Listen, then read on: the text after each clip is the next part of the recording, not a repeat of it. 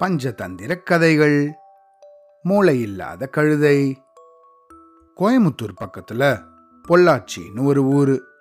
அந்த ஊர்ல ஒரு அடர்ந்த காடு இருந்துச்சு. அந்த காட்டுல ஒரு வயசான சிங்கம் ஒன்று இருந்தது. அந்த சிங்கம் ரொம்ப வருஷமா அந்த காட்டுல தான் வாழ்ந்துட்டு வந்தது. வயதான காரணத்தால அந்த சிங்கத்தால வேகமா ஓடவோ வேட்டையாடவோ முடியல. அதனால சாப்பிட எதுவும் கிடைக்காம அந்த சிங்கம் ரொம்ப கஷ்டப்பட்டுச்சு. எத்தனை நாள் தான் இப்படியே இருக்கிறது? சாப்பிட்றதுக்கு ஏதாவது செஞ்சாகணுமே அப்படின்னு யோசிச்சுது. யோசிச்சுட்டே இருக்கும்போது அந்த பாதை வழியா குள்ளநரி ஒன்று வந்துட்டு இருந்துச்சு உடனே இந்த சிங்கம் தன் மனசுக்குள்ளேயே சரிதான் இந்த நரியை தவிர வேற யாரும் இந்த மாதிரி வேலைக்கு சரிப்பட்டு வர மாட்டாங்க அப்படின்னு நினச்சிது. அதனால இந்த சிங்கம் உணவு சேகரிச்சுட்டு வர்றதுக்கு இந்த குள்ள நரிய உதவியாளனா நியமிக்க முடிவு செஞ்சது. உடனே அந்த குள்ள நரிய தன்கிட்ட கூப்பிட்டுச்சு ஏ நரியே இனிமே நீ தான் என்னோட மந்திரி. உன்னை கேட்டு தான் எந்த வேலையா இருந்தாலும் செய்வேன் அப்படின்னு அந்த சிங்கம் குள்ள நரிக்கிட்ட சொல்லிச்சு. நரியால சிங்கத்தோட பேச்ச நம்பவே முடியல. சிங்கராஜா உங்களுக்கு மந்திரியா இருக்கிறது என்னோட அதிர்ஷ்டம் அப்படின்னு நரி சிங்கத்துக்கிட்ட சொல்லிச்சு. உனக்கே தெரியும். இந்த காட்டுக்கே நான் தான் ராஜா. ஒரு ராஜா உணவுக்காக மற்ற விலங்குகள் பின்னாடி ஓடுனா அதை பார்க்கறதுக்கு நல்லா இருக்குமா? அதனால எனக்கு தேவையான உணவை நீ தான் எப்படியாவது ஏற்பாடு பண்ணணும். அதுதான் உனக்கு நான் தர மொதல் வேலை அப்படின்னு சொல்லிச்சு சிங்கம். இந்த நரியும் பயந்து நின்னுச்சு. ஐயையும் இந்த சிங்கத்துக்கு எப்படி நம்மளால சாப்பாடு போட முடியும்? அப்படின்னு தன் மனசுக்குள்ளேயே யோசிச்சுது. இந்த சிங்கமும் அந்த நரிய விடவே இல்லை. இந்த பாரு நீ ஒரு நாளைக்கு ஒன்றுன்னு தினமும் ஒரு விலங்க எனக்காக கூட்டுன்னு வரணும். நீ தான் கெட்டிக்காரனாச்சே ரொம்ப சுலபமாக செஞ்சிருவேன்னு எனக்கு நல்லா தெரியும் அப்படின்னு நரிய புகழ்ந்து பேசிச்சு. சிங்கத்தோட புகழ்ச்சியில மயங்கின இந்த நரி அதுக்கு சரின்னு ஒத்துண்டுது. சிங்கத்துக்காக உணவு தேடுற வேலையில இறங்குச்சு இந்த நரி. அப்போ தனக்கு எழுத்தாப்புல கழுத ஒன்று போயிட்டு இருந்துச்சு. அந்த கழுதுகிட்ட போய் ஏ நண்பா எங்க? ரொம்ப நாள் ஆளைய காணோம் எங்க போயிட்ட? அப்படின்னு கேட்டுச்சு. ஆ நான் இங்கே தான் சுத்திட்டு இருக்கேன். என்ன விஷயம்?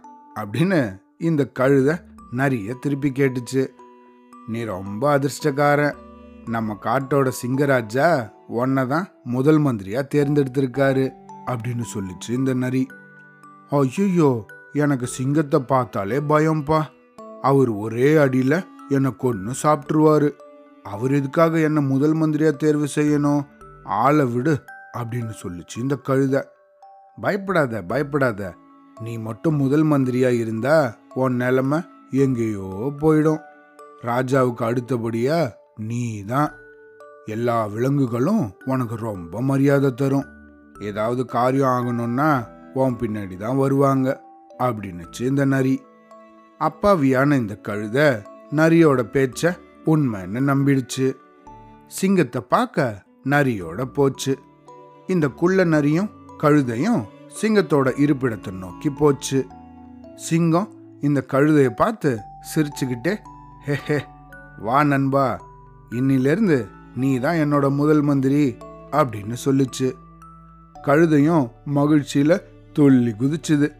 கொஞ்சம் வெக்கப்பட்டுண்டே தலை குனிஞ்சபடி சிங்கத்துக்கு பக்கத்தில் வந்து நின்றுச்சு இந்த சிங்கம் கழுதைக்கு முன்னாடி வந்து நின்று சிரிச்சபடி அதோட தோளில் கை வச்சு ஹே ஹே ஏ கழுதையே இன்னுமா உனக்கு விஷயம் புரியல? ஓங்கி அடிச்சேன்னா ஒன்றரை டன் வெயிட்டுடா அப்படின்னு சொல்லிட்டு டப்புன்னு இந்த கழுதையோட தலை டப்பால்னு ஒரு அடி விட்டுது. அவ்வளோதான். அடுத்த நொடியே இந்த கழுதை மயக்கம் போட்டு சுருண்டு விழுந்துருச்சு. அப்புறம் இந்த சிங்கம் கழுதைய சாப்பிட ஆரம்பிச்சது. மகாராஜா கொஞ்ச நேரம் பொறுங்க. என்னதான் பசியா இருந்தாலும் ஒரு ராஜா குளிக்காம சாப்பிடலாமா? போய் குளிச்சுட்டு வந்து சாப்பிடுங்க அப்படின்னு சிங்கத்துக்கிட்ட நரி சொல்லுச்சு. சிங்கமும் அட சரிதான் குளிக்காம சாப்பிடக்கூடாது அப்படின்னு அது பக்கத்தில் இருந்த ஒரு நதிக்கு குளிக்க போச்சு. சிங்கம் குளிக்க போன அந்த நேரத்தில் இந்த குள்ள நரி கழுதையோட உடம்ப பார்த்துது அதுக்கும் ஒரே பசி. கழுதையோட தலையை கிழிச்சு உள்ள இருந்த மூளையை எடுத்து சாப்பிட்டுருச்சு.